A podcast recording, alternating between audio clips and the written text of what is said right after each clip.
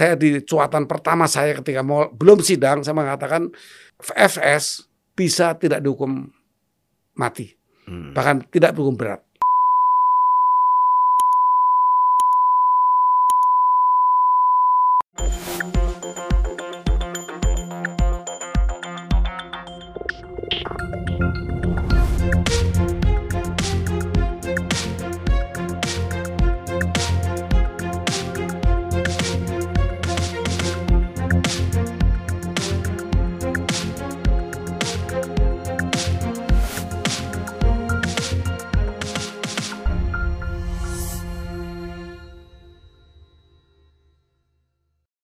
Assalamualaikum warahmatullahi wabarakatuh. Salam sejahtera buat kita semua, Prof.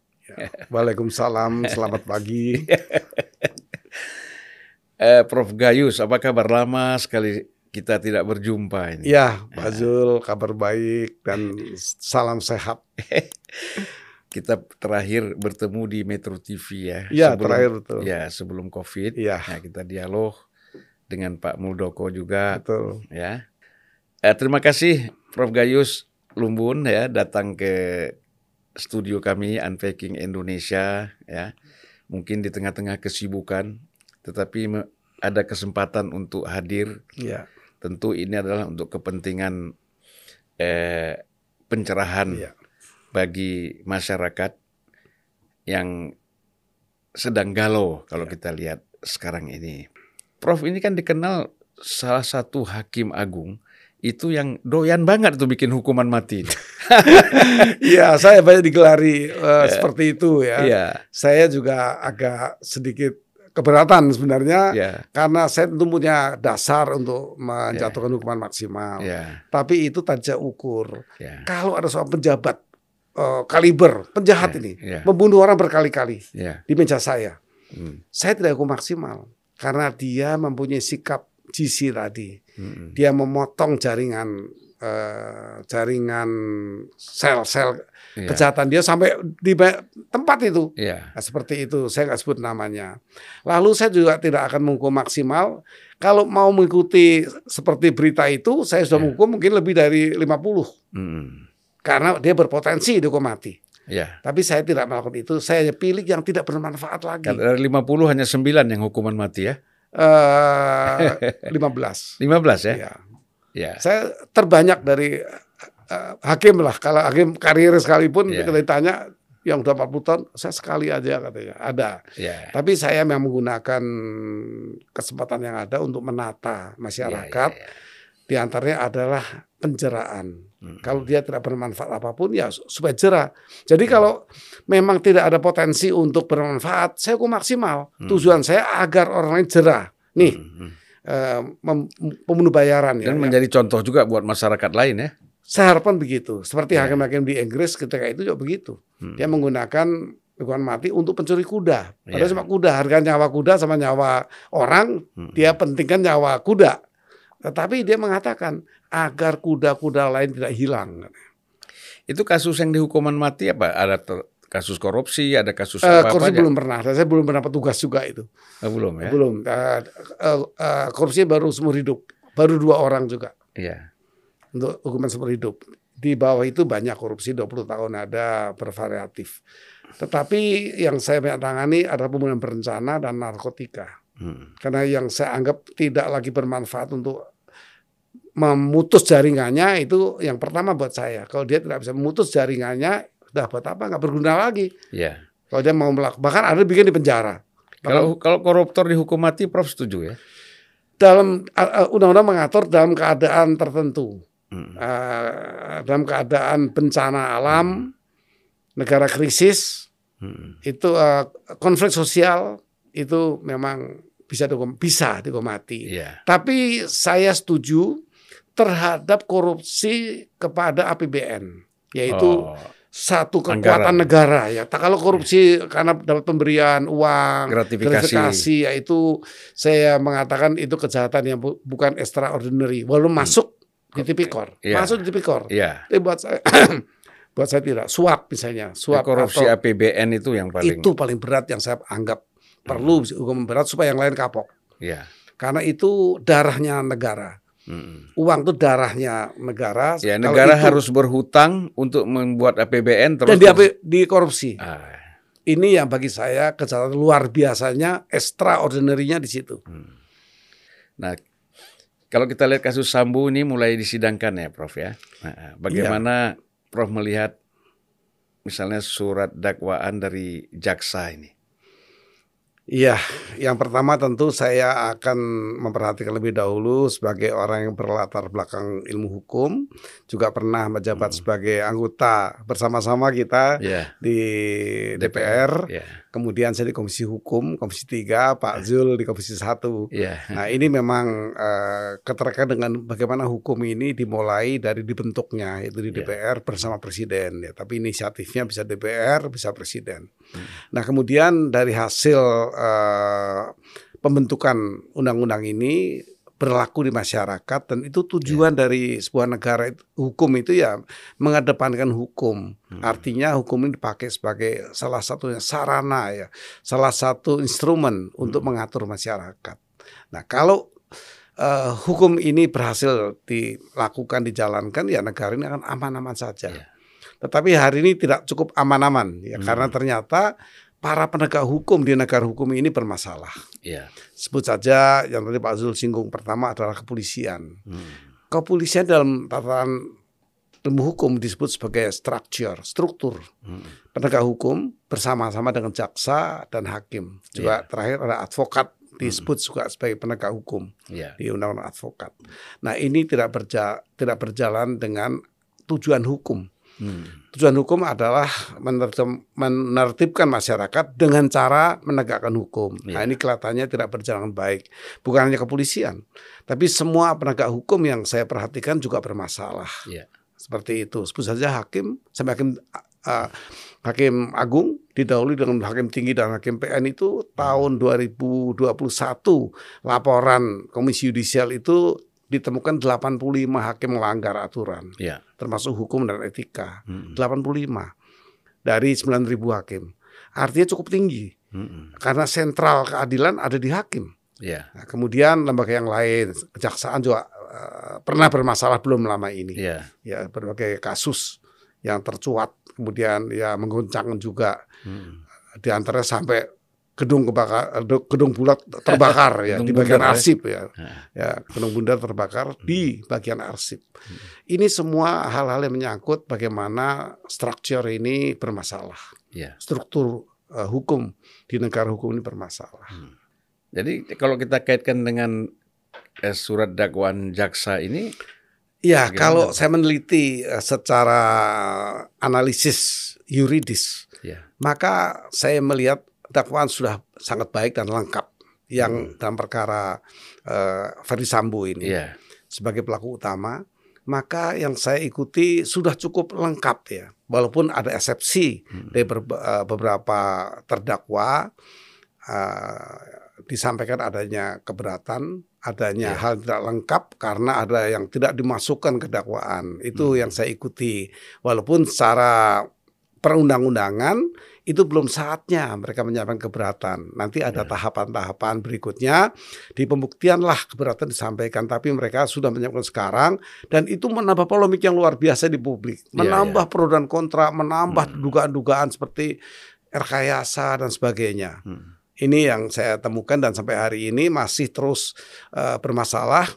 Hampir setiap hari saya diminta untuk berkomentar. Kemudian hari Rabu depan baru akan diputus oleh majelis hakim Hmm. apakah eksep- eh, eksepsi-eksepsi itu Ya. perlu ditanggapi atau tidak. Jaksa sudah tidak bersedia menanggapi karena itu bukan agendanya. Hmm. Agenda ini hanya menyangkut eksepsi terhadap eh, tiga hal. Yang pertama secara material dan secara formal. Kalau secara formal itu terhadap lokus dan tempus delicti, di mana terjadi kejahatan dan kapan waktunya terjadi, Hmm. sehingga itu nanti dapat berkait-kaitan dengan proses hukum yang akan dilakukan. Hmm. Kedua adalah mengenai identitas siapa yang melakukan dan dipastikan dialah yang bertanggung jawab. Hmm. Nah tiga hal inilah sebenarnya yang di- hanya tiga ini yang diberi kesempatan untuk eksepsi di tahap dakwaan Hmm. begitu. Ya jaksa ini kan sekarang menggunakan pasal pembunuhan berencana ya. Nah kita lihat ini kan ada saksi-saksi eh, apa disebut saksi mahkota Ya. ya, gitulah. Nah kalau mereka ini nanti keterangannya misalnya meringankan Sambo gimana ya? Eh, hakim kan tidak terpaku terhadap satu atau sekelompok saksi saja. Ya. Dan eh, di sana memang eh, dikhawatirkan karena tidak ada ditemukan motif. Hmm. Motif eh, terdakwa utama ini melakukan pembunuhan berencana. Ya. Ya, padahal memang motif bisa membantu Hmm. untuk eh, memahami apakah ini berencana atau tidak berencana. Iya. Yang ini dakwaannya itu 340 primer ya, pasalnya 340 pembunuhan berencana. Hmm. Kemudian eh, subsidiaritasnya itu dengan sengaja menghilangkan nyawa orang di Hmm. 338.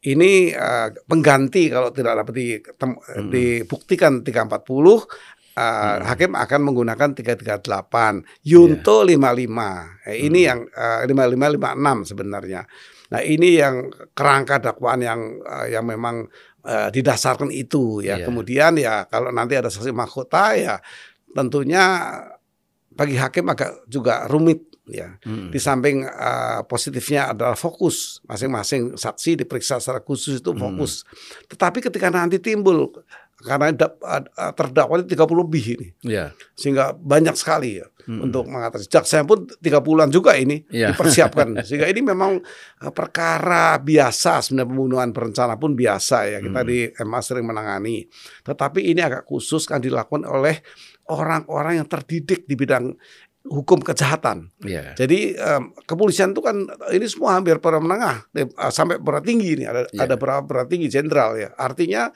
orang-orang yang sudah terlatih, terdidik di bidang hukum. Hukumnya hukum kriminal yang mereka menegakkan itu.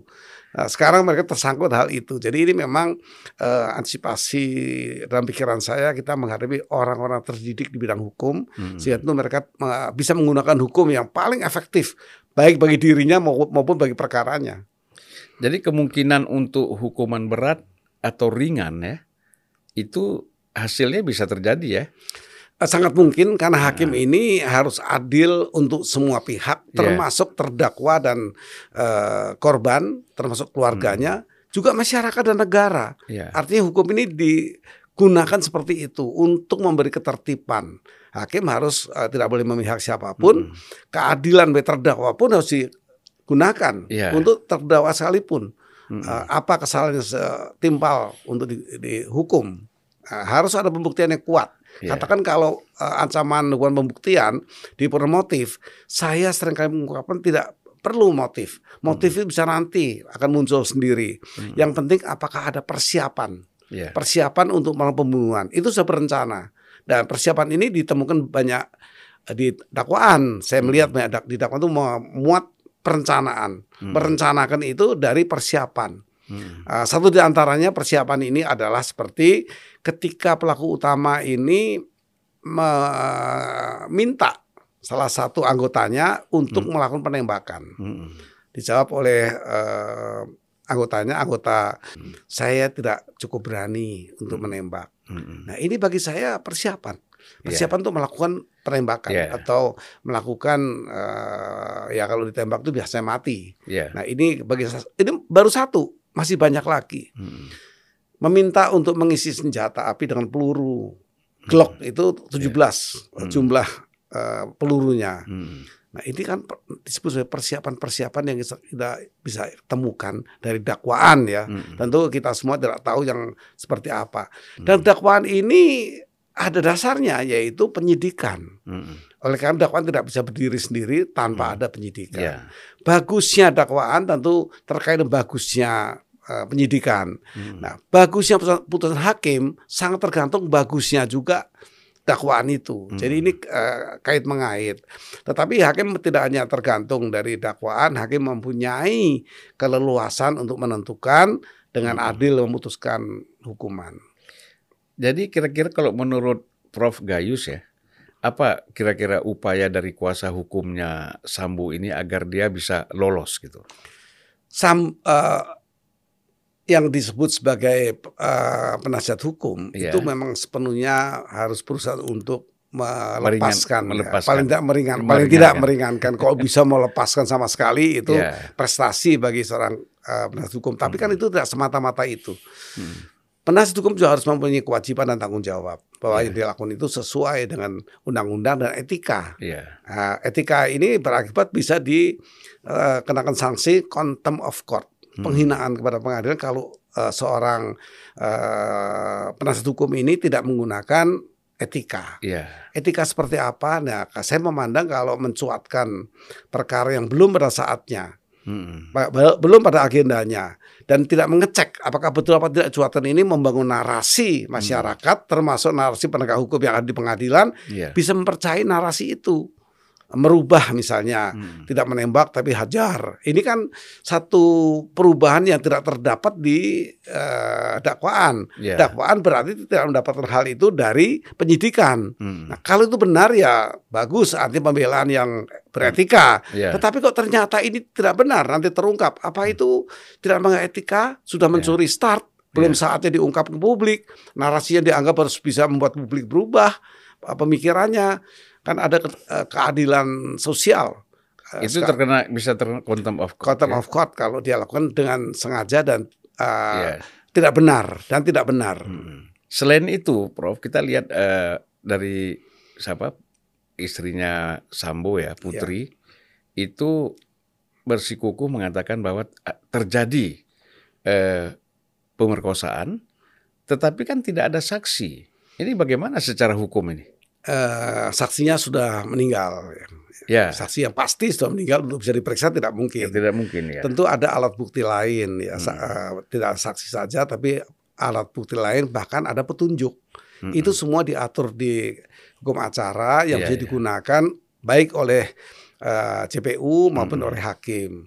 Apakah benar terjadi hal itu? Bisa dihitung waktu ke waktu Mm-mm. dan dengan beberapa alat instrumen termasuk CCTV. Itu semua CCTV. kan bisa berbicara, benda Iya. mati yang bisa berbicara. Mm-mm. Nah, ini semua eh, rusak ya. Mm-mm. Uh, dirusak apa tidak itu nanti ya dibuktikan tapi Iya. ini rusak tidak Hmm. bekerja di, di Iya. tempat-tempat yang strategis. Hmm. Nah ini persoalannya juga nanti uh, masuk di dakwaan di antaranya yaitu Hmm. obstruction of justice Mm-mm. menghalang-halangi proses hukum. Ya, Tapi kalau kita melihat contoh kasus Hmm. kopi sianida sama tidak ada alat bukti uh, CCTV juga yang bisa dipakai. Apakah ada orang masukkan memasukkan Sianidanya? sianidanya? Mm-mm. Tetapi kan dalam perjalanan proses ini pengadilan memutuskan akhirnya 20 tahun. Berat itu 20 tahun seumur Iya. hidup dan mati itu satu satu kelompok Mm-mm. di 340 itu. Nah, oleh karena itu tentu hakim lah menjadi tumpuan harapan keadilan. Kalau hakim bisa adil saatnya saat ini. Kenapa? Karena tadi carut marutnya structure ya di antara hakim yang juga di OTT Mm-mm. bahkan hakim agung Ya. saat inilah peradilan eh, FS ini bisa mencerminkan apakah hakim masih eh, adil untuk memberikan keadilan untuk semua pihak. Ya. Jadi kalau kita lihat dari sini eh, untuk membuktikan adanya pemerkosaan itu sangat sulit ya. Tidak kalau ada alat bukti yang lain karena Hmm. kalau dikatakan saksi kan baru satu saja alat Hmm. bukti ada lima Mm-mm. yang bisa digunakan hakim untuk menjerat seseorang Ya. yang memastikan dia melakukan atau tidak melakukan Hmm. itu ada alat bukti lain di antaranya petunjuk yang saya Hmm. sebut tadi petunjuk itu eh, dasarnya adalah telah terjadi perbuatan Mm-mm. keadaan. Kemudian adanya satu eh, satu apa ya kalau ada perbuatan, keadaan dan satu situasi lah yang apa yang menjadi hak hakim itu untuk menyandingkan tiga hal. Mm-mm. Yang pertama pengakuan dari eh, saksi. Ya. Saksi ini berat ancamannya. Kalau dia berkata bohong sampai 9 Saksi tahun. itu putri ya, Eh, eh, di luar eh, di luar terdakwa ini. di, di luar terdakwa. Juga boleh nanti Dia juga, terdakwa, juga ya. disandingkan semua. Tapi di antara yang kuat adalah yang tidak terkait dengan perkara ini, Mm. tapi tahu dengan pasti, mendengar sendiri, mengalami sendiri, eh, dan dia eh, mendengar sendiri di antaranya. Dia mendengar, eh, tapi tidak dari orang, tapi Hmm. langsung dia tahu ketika itu ada di balik eh, ruangan misalnya, Hmm. tahu sendiri, mendengar sendiri, mengalami sendiri. Nah itu dipakai oleh hakim. Kemudian eh, keterangan dari terdakwa sendiri. Mm-mm. Yang satu ada surat. Surat itu sekarang ini eh, WA itu surat elektronik. Itu termasuk dari petunjuk itu. Ya. Surat berarti juga bagian dari petunjuk. Mm-mm. Eh, surat menyurat antara korban dengan pacarnya misalnya. Itu Ya. surat itu. Ya, jadi kalau ini hanya pengakuan terdakwa bahwa terjadi pemerkosaan terhadap dirinya misalnya, ini bisa dijadikan alasan nggak, Prof? Kalau hanya satu, tentu tidak bisa. Nggak bisa ya? Uh, ya, karena Hmm. itu uh, satu saksi bukan saksi, tentu diatur di hukum acara juga di Hmm. 145 ayat 2. Hmm. Itu disebutkan memang kalau hanya satu sa- satu saksi saja hakim tidak bisa memutus bahwa terdakwa bersalah. Tetapi ayat 2-nya berbeda. Hmm. Se- eh, ruang yang lebih luas. Kalau hanya satu saksi sebagaimana diatur di pasal 1, eh, pasal 2, Ya. maka pasal 3 ini mensyarat hakim boleh men- me- menggabungkan dengan alat bukti yang lain Hmm. ya tak sebut tadi ada Iya. lima alat bukti yang lain itu. Jadi ini masih sangat jauh untuk ada keyakinan tentang kejadian eh, kejadian itu eh, betul apa tidak mengenai seksual eh, paksaan itu. Iya. Apakah ada apa tidak ya. Karena itu nanti bisa dipakai sebagai motif. Hmm. Motif bahwa bukan karena berencana tapi karena spontan Hmm. spontan dia dengar sesuatu terhadap istrinya, ya Hmm. laki-laki mana yang tidak akan marah. Iya. Nah, itu akan dipakai untuk itu. Maka itu harus dibuktikan dengan pembuktian yang tepat. Apakah ada perkosaan itu atau Hmm. rencana atau upaya pelecehan seksual lah kalau tidak perkosaan. Nah, ini akan dipakai oleh uh, jaksa bersama hakim untuk uh, saling uh, apa membuktikan ya termasuk advokat penasihat hukum dipersilahkan juga gabungan dari perangkat peradilan Ya. yang menilai apakah ini betul direncanakan pembunuhannya atau ini memang spontan karena emosi atau marah. Dan memang sebenarnya sebagai pandangan hukum ya, tidak ada pembunuhan tan- tanpa eh, sakit hati. Iya. Tidak ada pembunuhan tanpa sakit hati. Jadi hampir semua sakit hati. Iya. Hanya direncanakan atau tidak direncanakan direncanakan. tindakan eh, membunuh ini. Iya. Kalau sakit hati, denda, apa dendam marah bukan cuma ini karena perkosa, semua perkara pembunuhan akan dilengkapi dengan Iya. sakit hati. Iya.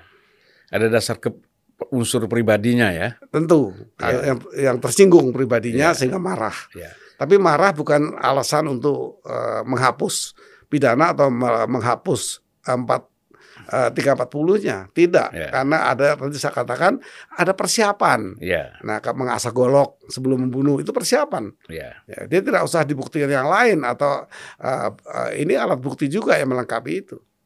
Ya kalau misalnya apa yang disampaikan oleh terdakwa ya, berarti tidak benar ya, ini kan bisa dikenakan hukum laporan palsu kan? Eh itu sudah ditemukan di Polres Jakarta Selatan, Jakarta. Hmm. Itu dinyatakan case-nya ditutup. Hmm.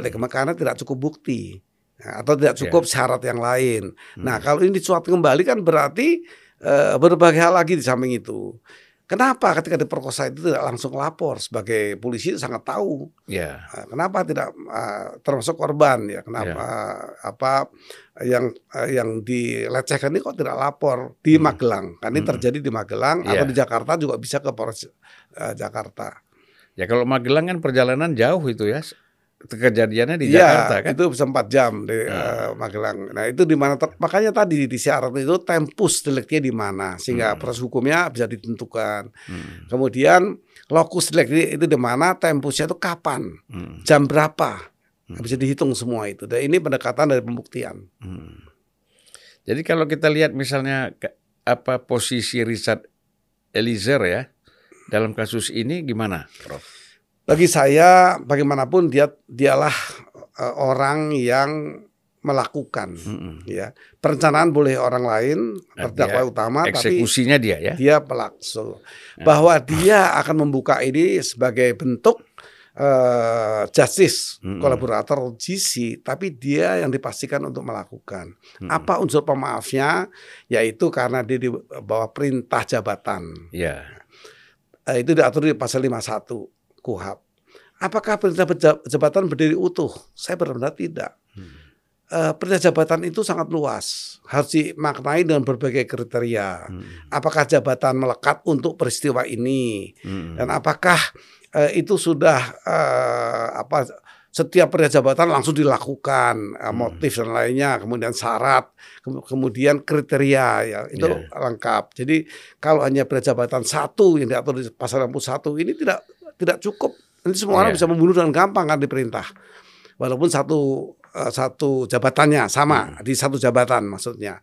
Tapi itu ada hal-hal yang perlu dipertimbangkan oleh seorang yang memang sehat, Mm-mm. seorang yang memang tidak sakit Mm. jiwa atau yang lain, seorang yang terdidik, ya eh, sangat terdidik sebagai anggota kepolisian walaupun usia masih muda, pangkatnya masih di bawah, tapi dia melalui, melalui berbagai pendidikan dan berbagai tes untuk bisa menjadi seorang anggota kepolisian. Iya. Nah, ini harus digunakan. Tetapi secara singkat ya, saya mungkin secara awam akan saya katakan hanya perintah jabatan yang beretiket baik yang boleh dilakukan Ah, bagi saya. Etiket baik apa tidak? Ketika menyuruh menembak itu apa menyuruh yang lain ke jabatan terjun kamu ke jurang ini, Hmm. apa juga harus dilakukan. Iya. Nah, itu berarti karena diri sendiri tidak mau, kalau orang Ya. lain boleh. Mm-mm. Apa begitu kan tidak. Dan Atau kalau alasan gini gimana? Alasan takut, misalnya dia akan kalau dia tidak lakukan pasalnya berbeda dibunuh. kalau takut. Nah, Itu di pasar 48 49 ya. ya, eh, Northware. Northware itu memang dimaklumi dan tidak dihukum itu. ya. Kalau kita diminta melakukan bukan karena jabatan justru karena ancaman darurat. Ya. Kamu andai kata ketika itu pelaku utama mengatakan, "Eh, ini tembak. Kalau enggak saya tembak." Nah, sama pistol. Itu berbeda. Ah. Bukan soal jabatan di situ. Ya. Soal kedaruratan eh, membela diri. Iya. Kedaruratan membela diri. Pencuri masuk bawa pisau, kita ditodong, saya bunuh kamu kalau Mm-mm. Eh, kalau eh, apa tidak menyerahkan eh, barang atau kamu Ya. melawan itu sah untuk ditembak karena itu ancaman darurat yang tidak bisa dihindarkan kill or to be kill di situ. Ini jadi dalam kasus si Richard ini bisa dikenakan seperti itu, Prof. Kalau dia mengelima satu yang saya dengarkan dari eh, Hmm. banyak pendapat eh, oleh juga penga- pengacaranya Mm-mm. menyebut 51 pasal 51 itu adalah perintah jabatan yang tidak dihindarkan dan dia Ya. masih muda dan dia eh, pangkat terendah yang jenderal. Mm-mm. Bagi logika saya itu tidak masuk. Mm-mm. Dia sudah eh, masih muda tapi sudah dewasa. Mm-mm. Dia sudah dididik dengan baik di kepolisian dan semua eh, pendidikan di kepolisian. Ya. Lalu bagi saya untuk mengukur ketaatan kepada perintah jabatan ini apa?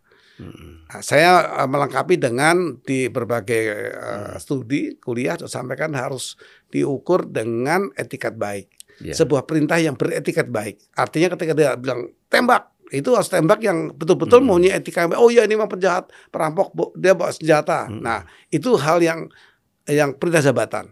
Ya. Tapi kalau dia terancam eh, kalau takut ditembak oleh yang nyuruh juga itu ti- tidak 51 itu memang eh, eh, di 4 49 Ya. 48 berbeda lagi itu overmah. Hmm. Overmah itu juga sama perintah, tapi perintahnya itu tidak bisa dihindarkan seperti SK Mm-mm. eh, undang-undang. Hmm. Itu juga bagian dari itu. Karena undang-undang lah saya harus nembak sebagai bentuk eksekutor. Mm-mm. Nah, saya eksekutor. Di perintah itu semua overmah. Mm. Jadi polisi yang sebagai eksekutor per- permintaan kejaksaan untuk mengeksekusi putusan hakim. Ya. Itu overmah. Mm-mm. Nah, jadi kalau kita lihat Eliezer ini ya, dia kan sekarang mencoba menjadi justice kolaborator. Ya. Nah, apakah ini bisa meringankan hukumannya itu? Sangat meringankan karena status GC ini eh, Hmm. diberikan dengan pengertian penghormatan dari Hmm. majelis hakim. Ya. Penghormatan ini timbul kalau GC itu bisa mengungkapkan Mm. sesungguh-sungguhnya seperti apa, sejujur-jujurnya seperti apa, Hmm. dan bermanfaat bagi peradilan ini. Ya. Sangat banyak GC yang ditolak oleh Mm. hakim karena dia tidak seperti yang diharapkan oleh hakim. Ya. Uh, banyak perkara lah di antaranya staf KPK uh, ada yang namanya itu kemudian direkomendasi menjadi GC dalam mengungkap keadaan KPK yang sebenarnya seperti apa Mm. yang perlu diperbaiki uh, diharapkan begitu Mm. ternyata tidak sampai ke sana sehingga ditolak Ya. status GC yang menolak itu memang yang yang me- menentukan memang uh, undang-undang di L- LPSK Ya. juga membolehkan JPU Hmm. tetapi yang menentukan hakim yang memutuskan Ya. apakah benar dia berguna bekerja sama yang baik Mm-mm. dengan hakim di pengadilan itu yang mungkin di jadi nanti kalau dia betul-betul memenuhi dia akan dikurangi dan dia Iya. ditempatkan secara khusus dilayani secara khusus Mm. karena dia akan membongkar nah bagi saya pembongkaran bukan perbuatan saja dia mesti membongkar Ya. Eh, lembaganya termasuk. Nah, jadi kita melihat kan banyak sekali terdakwa-terdakwa lain ya Ya. Misalnya seperti Kuat Ma'ruf, Ya. ada RR itu Ricky Rizal yang cuma melihat tapi tidak ikut mengeksekusi Yosua. Nah itu posisinya seperti apa itu? Itu bisa dikaitkan dengan Yonto yang disampaikan oleh JPU, yaitu bersama-sama. Hmm. Itu eh, lima-lima pasalnya. Dia Ya. tidak melakukan langsung mengeksekusi, tapi dia bersama-sama. Ya. Me- bersama-sama. Sebut saja di antaranya kalau eh, ada ucapan terima kasih. Nanti kalau Hmm. udah beres semua urusan ada ada imbalannya. Nah, kalau ini sudah bersama-sama lima-lima Iya. ini. Tapi kalau lima enam eh, memberi dukungan di sana itu eh, seperti orang-orang yang merusak merusak kamera CCTV. Itu Hmm. kena lima enam dia sebenarnya. Hmm. Mendatangi tempat korban Hmm. di Jambi Ya. misalnya eh, upayanya eh, banyak ya melarang membuka peti Hmm. kalau peti sudah dibuka segera tutup Nah, misalnya kalau terlanjur dibuka itu semua memberikan sarana memberikan kesempatan Hmm. tidak ikut serta melakukan tapi memberi kesempatan merusak kamera kemudian berbagai hal lagi menutup suatu pintu rumah sehingga tidak dilihat orang Hmm. apa yang terjadi di Jambi itu itu saya perhatikan sekali seperti itu. Nah itu lima lima enam. Apa sanksi eh, pasal keterkaitan dengan lima enam ini di lima tujuh. Hmm. Nanti kalau betul pelaku utama dihukum mati, Hmm. dia ikut kena 15 tahun. Oh. Kalau dihukum eh, seumur hidup juga 15 tahun. Hmm. Tetapi kalau dihukum di bawah seumur hidup, dia dikenakan 10 tahun. Oh jadi ada ada, Ada ini ya, tingkatan-tingkatannya. tingkatan-tingkatannya Iya, ya. sangat sangat rinci. Ya, juga kita kan melihat Prof ya, mendengar bahwa Sambu ini menyatakan bahwa dia akan mengambil alih tanggung jawab atas seluruh kasus yang terjadi. Sehingga dia mengharapkan bahwa terdakwa lain dalam kasus ini agar dibebaskanlah Ya. dari jeratan hukum. Ini gimana? Bisa nggak ini? Sangat So- tidak bisa karena setiap orang berbuat itu setiap orang bertanggung jawab. Ah. Ya, tentu konsep hukum ini yang perlu di- diketahui ya. Tidak Iya. bisa orang menjadi bemper orang Hmm. lain. Bemper itu gambaran bahwa orang yang berbuat saya tanggung jawab. Kalau seperti itu nanti ada pekerjaan bemper itu. Ya. Eh, tidak boleh. Jadi eh, dia merasa masih eh, komandan, masih pimpinan. Hmm. Jadi eh, dia mungkin bisa mengutarakan itu. Tapi Ya. secara hukum kan ada aturan. Porsi-porsi kejahatan, porsi-porsi eh, pemidanaan itu ada ukuran dan masing-masing tanggung jawabnya itu setiap Iya. orang. Ada disebut di situ kan apa kedudukan eh, dalam perkara ini. Dia tidak melakukan eh, pembunuhan tapi dia melakukan obstruction of justice, menghalang-halangi. Itu kan berbeda apa. Oh, yang itu pun saya tanggung jawab kan tidak bisa begitu. Ya. Ini kan masing-masing. Padahal itu eh, apa bagi saya eh, apa ya disebut tepatnya itu orang-orang yang eh, terdidik sebenarnya. Hmm. Orang-orang intelek bahasa Iya. Latin nih. Intelek itu bahasa Latin artinya te- terpelajar. Iya. Bayangan perwira bahkan ada berat tinggi itu orang-orang terpelajar. Iya, iya. Nah, tapi eh, dia melakukan Hmm. ya berbeda dengan kejahatan tipikor tidak bisa korupsi itu disebut kerah putih karena Ya. itu orang intelek semua yang melakukan dan tindakannya pun intelek ya mengambil uang itu kejahatan tetapi tidak dengan kekerasan Hmm. eh, kriminal ini berbeda ini orang-orang intelek karena terdidik Ya. tapi kejahatannya itu kejahatan yang tidak intelek Iya. ini kesan yang yang tidak intelek ya, berbeda dengan tipikor. Sangat berbeda dengan terorisme, bom Bali misalnya. Mm-mm. Itu perbuatan tidak intelek dilakukan oleh cara ya tidak intelek. Ya, ini ada ya. tiga tiga karakter ini yang saya kemukakan. Mm-mm. Iya. Tapi itu hal yang saya harapkan, kalaupun pelaku utama ini eh, FS ini, Mm-mm. memang dia tidak boleh menjadi justice kolaborator atau GC karena Hmm. pelaku utama itu Ya, syarat GC bukan pelaku utama. Iya, iya. Tetapi kalau dia dihukum terberat sekalipun, yang ukuran saya memang itu, Mm-mm. dia mau melakukan sifat-sifat GC, Mm-mm. sifat-sifat justice kolaborator. Apa Ma- ah, maksud saya? Dia mau membuka Mm-mm. semua hal yang terjadi dan adanya kesempatan itu di lembaganya, Mm-mm. sehingga di lembaga ini bisa diperbaiki. Mm-mm. Tidak lahir lagi pelaku-pelaku baru karena belum dirubah Mm-mm. ini. Nah, ini bagi saya penting sekali dipahami. Hmm. Eh, saya di cuatan pertama saya ketika mau belum sidang saya mengatakan eh, FS bisa tidak dihukum mati, Mm-mm. bahkan tidak dihukum berat. Kalau dia mau membongkar Ya ini tentu Oh. menyakiti hati keluarga korban bisa saja. Ya. Tapi kalau ra- eh, dengan rasional tentu hal itu menjadi tidak eh, sakit hati yang mendalam kalau Hmm. ada perubahan di negara ini. Lembaga kepolisian udah bisa Jadi dari berubah. kasus ini ya, Dari kasus ini. dari kasus ini. Kalau FSU mau membongkar, Mm-mm. walaupun dia bukan GC, Ya, hakim selalu menentukan GC apa tidak GC di tangan hakim. ya, Sidang pertama dia mengatur, eh, nanti sidang pembuktian pertama dia mengatur, saya akan bongkar ini semua persoalan, walaupun saya bukan GC. Mm-mm. Dia bongkar semua sehingga lembaga yang menjadikan dia bisa melakukan kejahatan ini bisa berubah, ya.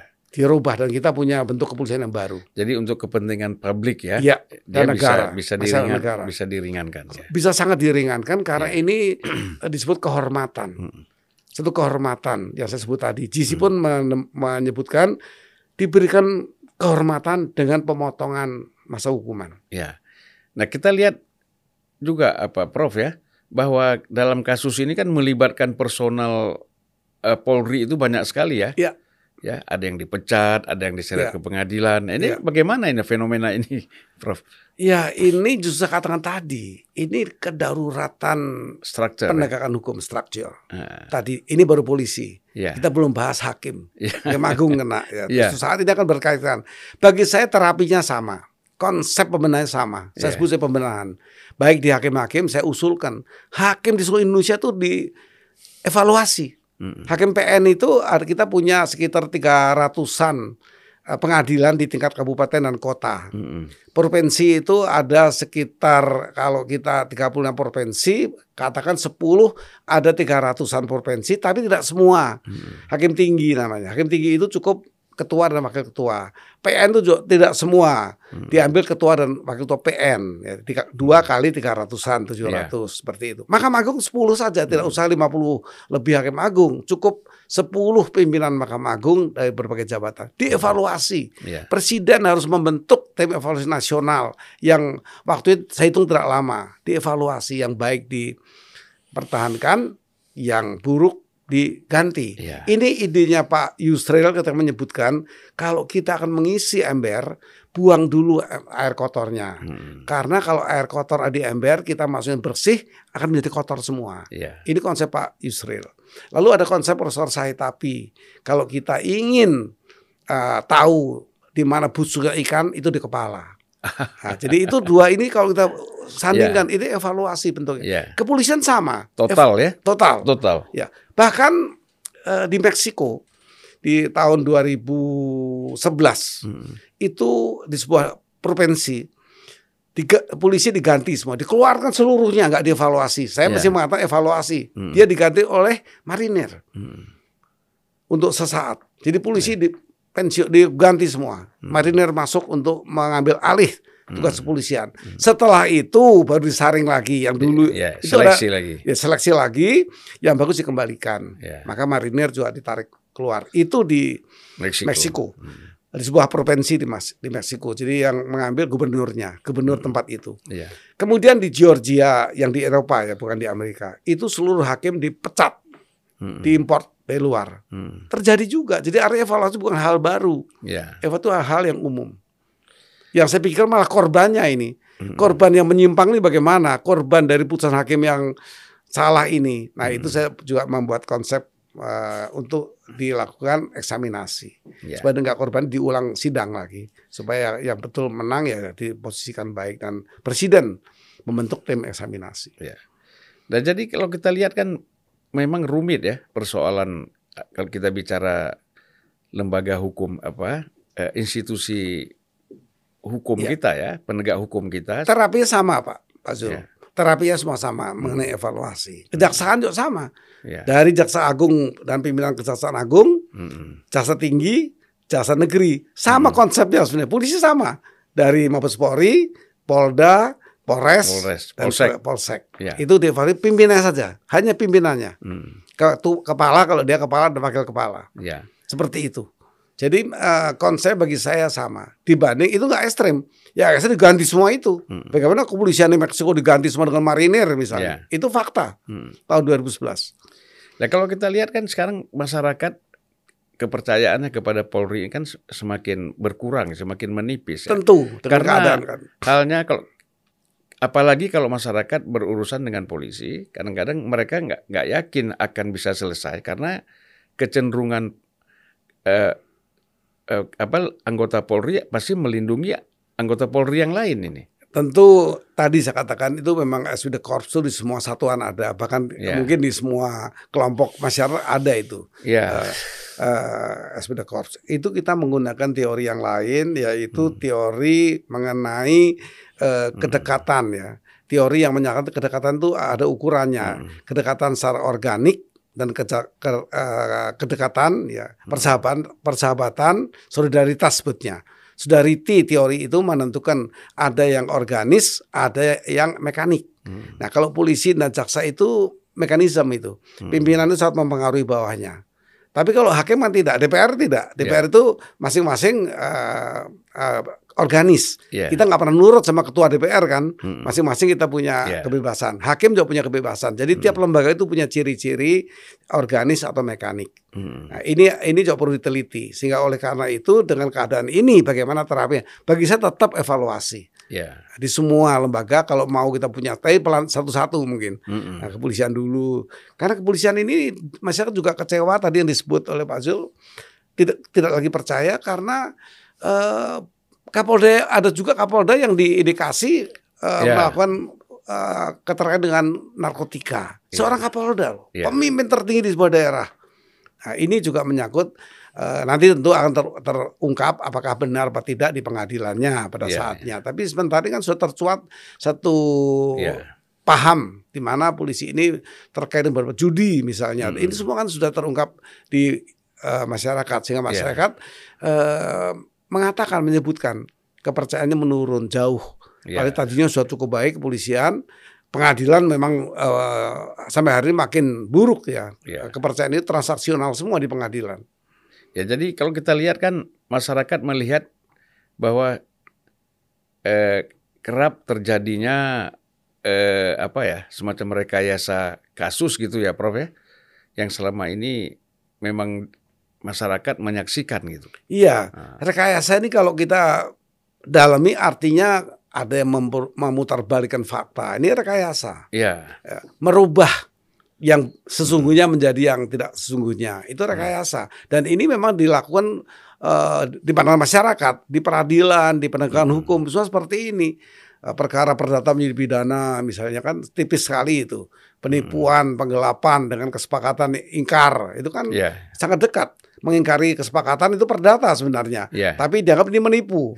itu kan tipisnya tergantung kebijak kebijaksanaan yeah. penentu dari uh, pihak yang menangani ini ya. Hmm. ya gampang sekali ini hanya saya telat bayar saya akan bayar lagi ini kan sepakatnya begini hmm. atau wah anda nipu ini penipuan itu kan tipis kan dan banyak lagi hmm. hal-hal yang menyangkut uh, penggunaan narkoba anda menguasai memiliki dan mengedarkan satu paket hmm kemudian yang uh, menggunakan di pasal yang lain. Hmm. Nah ini sering tertukar yang terjadi bahwa saya itu nggak pernah menjual, saya memakai iya. Nah yeah. tapi ini kan ini yang satu minimal empat tahun, yang lain maksimal empat tahun.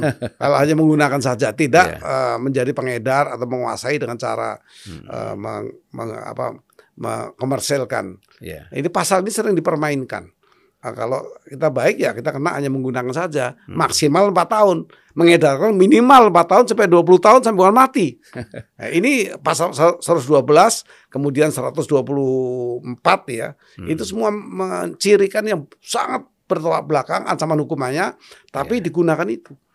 Nah, ini yang disebut rekayasa tadi. Tadi Prof memang secara umum sudah menjelaskan ya tentang apa yang harus dilakukan di tubuh Polri.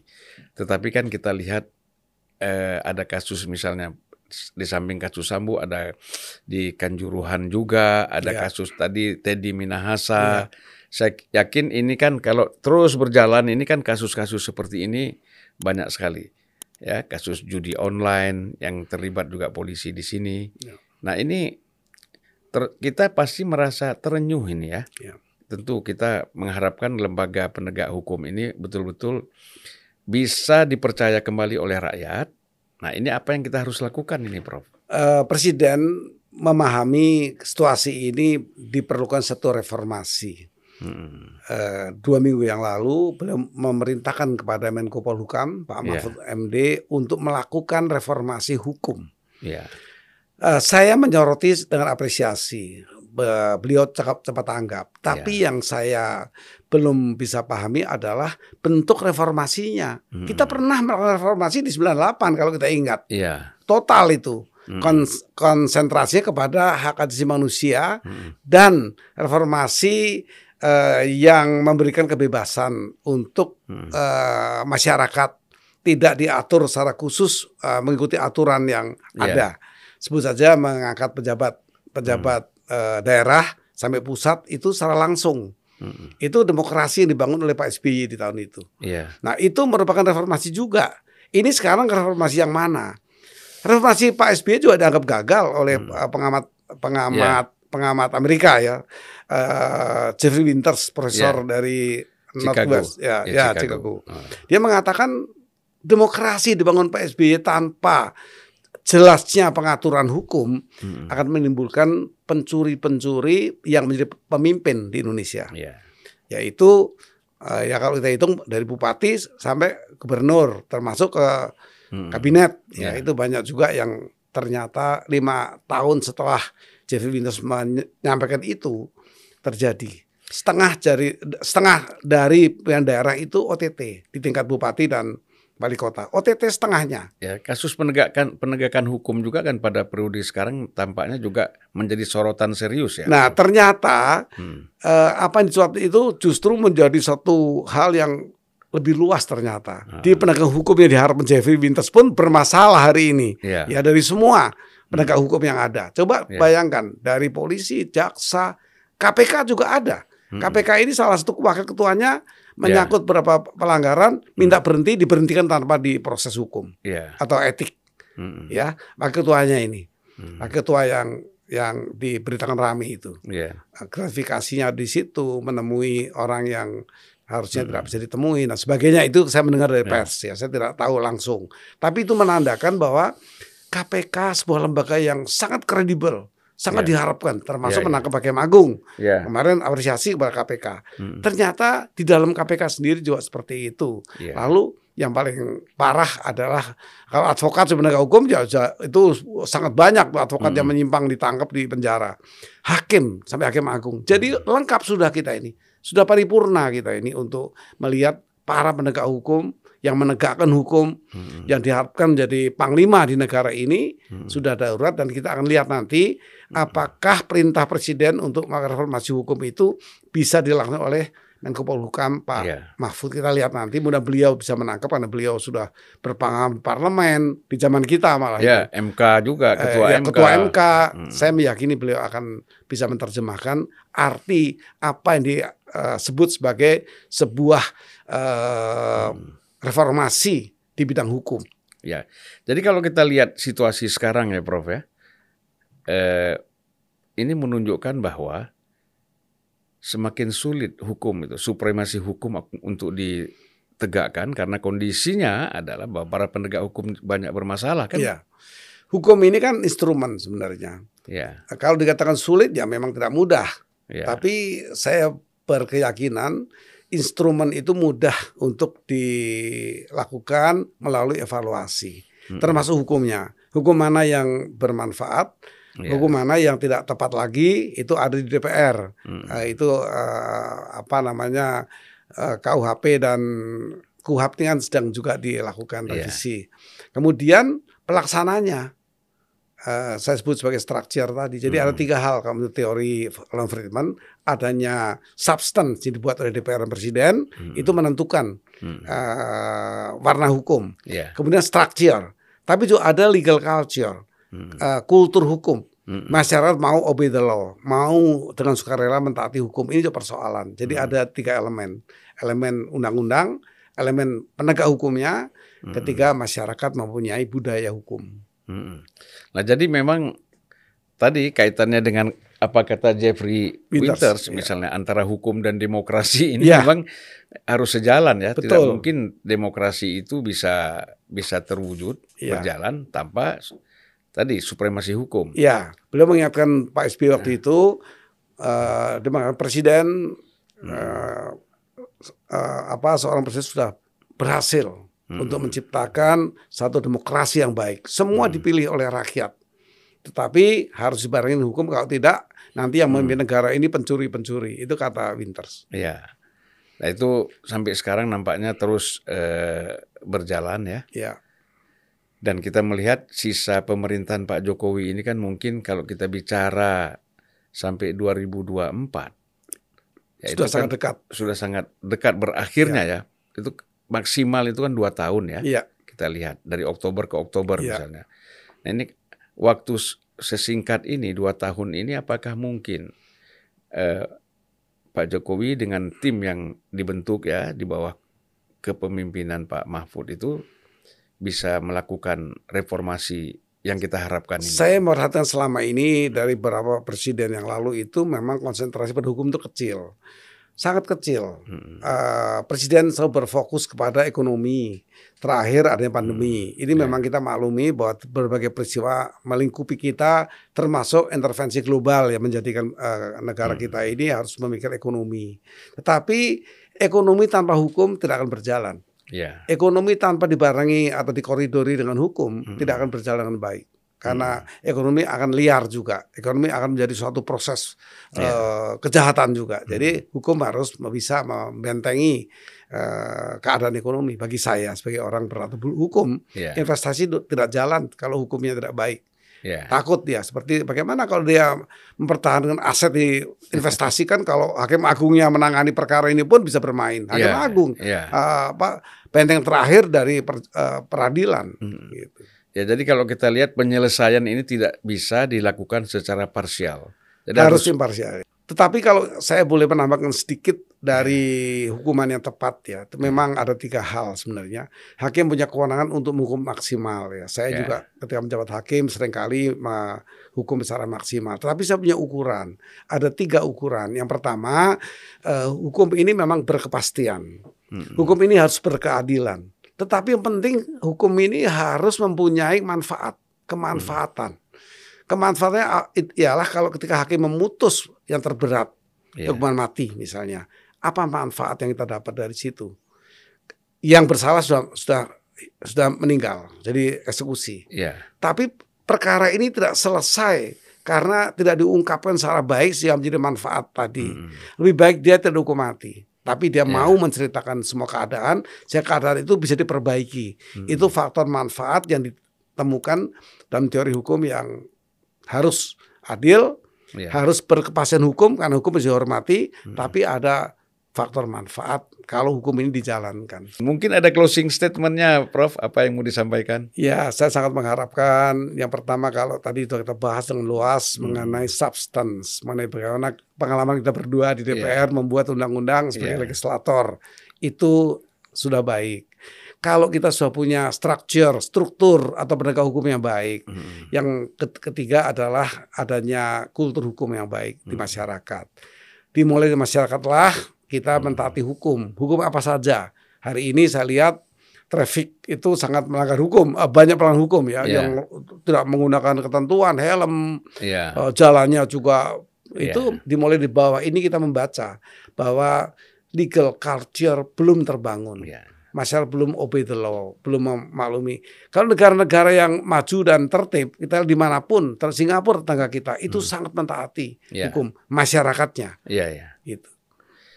Kita masih jauh nampaknya, Prof. Kita perlu kalau Singapura disebutkan 100 tahun membangun kultur hmm. hukum di Singapura. Jepang lebih lama lagi yeah. karena mereka punya budaya-budaya memberi menerima ini juga salah satunya menyuap yeah. itu salah satu budaya itu yeah. jadi kita mungkin tidak sampai sekian lama saya meyakini dua dekade dekade itu per 20, 25 tahun 50 tahun ke depan kalau hmm. kita uh, mencoba memulai saya pikir tidak ada orang kecelakaan berat karena kelalaian dianggap kelalaian itu yeah, yeah. di lalu lintas melanggar ketentuan yeah. dia tidak mentaati undang-undang jalannya sudah berbahaya diingatkan juga dia tidak taat korbannya juga termasuk supirnya sendiri hmm. ini eh, kejadian-kejadian yang menunjukkan kultur hukum kita belum ya memang katanya salah satu untuk melihat indikator apakah suatu negara itu eh, ada keteraturan ada ketertiban dari aspek hukum lihat saja di jalan. Gitu. Ya. Ya. Itu kita bisa melihat dengan kasat mata itu. Iya. Motor tiba-tiba muncul dari depan itu kan eh, Lawan eh, arah ya. Iya, itu dimulai dari yang kecil. Tapi itu Ya. berkait-kaitan. Uh, bagian penegak hukumnya juga sudah kendor, Iya. ya, ya seperti itu dan itu memang perlu pembenahan. Iya. Nah, katakan tadi kalau kita mengevaluasi seluruh pimpinan, Mm. Pimpinan polisi semua tingkatan, pimpinan hakim, Iya. pimpinan jaksa di semua tingkatan. Dengan cara pemilihan itu kita punya wajah baru dari struktur Hmm. hukum dan rakyat pun kita akan punya wajah baru dari kultur Iya, uh, masyarakat kita. Itulah harapan reformasi 98 ya. Itu sesungguhnya itu yang uh, di Tapi masih jauh dari harapan, Prof. Iya, Mudah-mudahan lah eh, Pak Jokowi sudah mengambil langkah ya. iya. Mungkin bisa berakhir dengan satu hal yang positif mungkin. Di bidang hukum saya harapkan Pak Mahfud bisa membaca itu Iya. bahwa instruksi presiden, perintah presiden untuk reformasi hukum itu bentuknya sangat dipahami oleh Pak Mahfud Iya. MD. Kita juga saya melihat kalau di kabinet yang akan datang tidak ada lagi orang seperti Mahfud MD ini, kita merasa kehilangan. Saya pikir begitu. Gitu ya, dulu setuju kita ya, pernah setuju. Dulu kita pernah bersama beliau Ya, di periode kita. Pak Mahfud eh, dari PKB tidak ya, salah. ya dari PKB. Ya, beliau memperjuangkan banyak mewarnai parlemen kita ketika Iya. itu. Baik, Prof, terima kasih. Sama-sama Ya, Pak Zul. Mudah-mudahan Ya. kita bisa berjumpa lagi. Amin. Senang sekali. Ya, Ini hanya waktu ini yang membatasi kita ya. ya, ya. Tapi kita Masih- tetap akan keep in touch. Ya, Prof. Prof ini sekarang punya sekolah tinggi ilmu hukum ya Ya, dan menggunakan nama Profesor Gayus Lumbun. Ya. Ini posisi di Lenteng Agung ya. ya, Dan itu luar biasa. Ya, artinya tidak ber- pernah berhenti. Tetap Ya. mempunyai aktivitas ya. Sekarang mahasiswanya berapa, Prof? ini baru tahun kedua karena saya ini mendapat warisan sebenarnya warisan dari bukan dari keluarga, warisan dari eh, orang-orang yang memperhatikan lembaga pendidikan tinggi, Oh. yaitu dimulai dari Pak Sugandi, Mm-mm. diganti oleh Bu Min Sugandi, Oh ya MKGR ya. yang PGR, kemudian eh, hari ini oleh Pak Siono, Me- eh, Legend Siono, dari beliau lah Itu melakukan Siono menantu ya. menantu. Yang dulu pernah jatuh naik Jatuh motor. motor ya. Iya, tahu, ingat beliau saya. percaya kepada saya. Beliau ini kebetulan satu angkatan dengan besan saya. Iya. Saya berbesan dengan temannya, Mm-mm. kemudian dia percaya untuk saya meneruskan. Itu sudah gedung sendiri ya, Bro? Itu milik Ah, sendiri. Luar biasa. Ya, itu di Jalan Raya dan kemudian ya itu perjuangan Bu Min ketika Iya. itu. Saya mendapat gedung itu. Saya hanya penerus. Mudah-mudahan saya Ya bisa mudah-mudahan dari sini lahir ya iya, para eh, intelektual. penegak ya. hukum intelektual yang memang punya kesadaran untuk membangun Jumlah kami sekarang 300 mahasiswa. Dan 300. status kami sudah diakui, artinya itu kita sudah mendapatkan status eh, baik ya memenuhi semua syarat eh, nasional untuk pendidikan pendidikan tinggi ya itu status yang kita miliki. Kita Ya. masih mengharap lebih tinggi lagi. Ya tapi kan baru dua tahun Prof ya. Ya baru dua tahun. Dan jumlah masih baru 300 ini masih Iya. sangat kecil. Bertahap ya. Ya sama-sama. Mudah-mudahan ini bermanfaat lah amin. buat ini bangsa dan negara kita. Amin. Ini doa kita. Ya karena saya yakin lah perlu selalu ada pencerahan-pencerahan dalam berbagai aspek kehidupan Ya. negara kita. Dan terutama yang paling rumit adalah kasus hukum sebenarnya. Ya termasuk juga ekonomi dan politik. Ya. Nah, jadi terus kita berjalan. Sebenarnya Ya. podcast ini juga kita saya lakukan ini ya mendirikan podcast ini juga dalam rangka pencerahan sebenarnya. saya sangat tertarik dan apresiasi dan Pak Zul membuat lembaga ini karena ini kepanjangan tangan dari masyarakat. Ya, Mas saya tidak bisa bersuara kecuali pers yang mewakili untuk bersuara. Jadi Iya, ini memang pencerahan yang sangat efektif di era sekarang ini. ya. Terima kasih Prof. Salam sejahtera buat kita Amin. semua. Ya. Amin.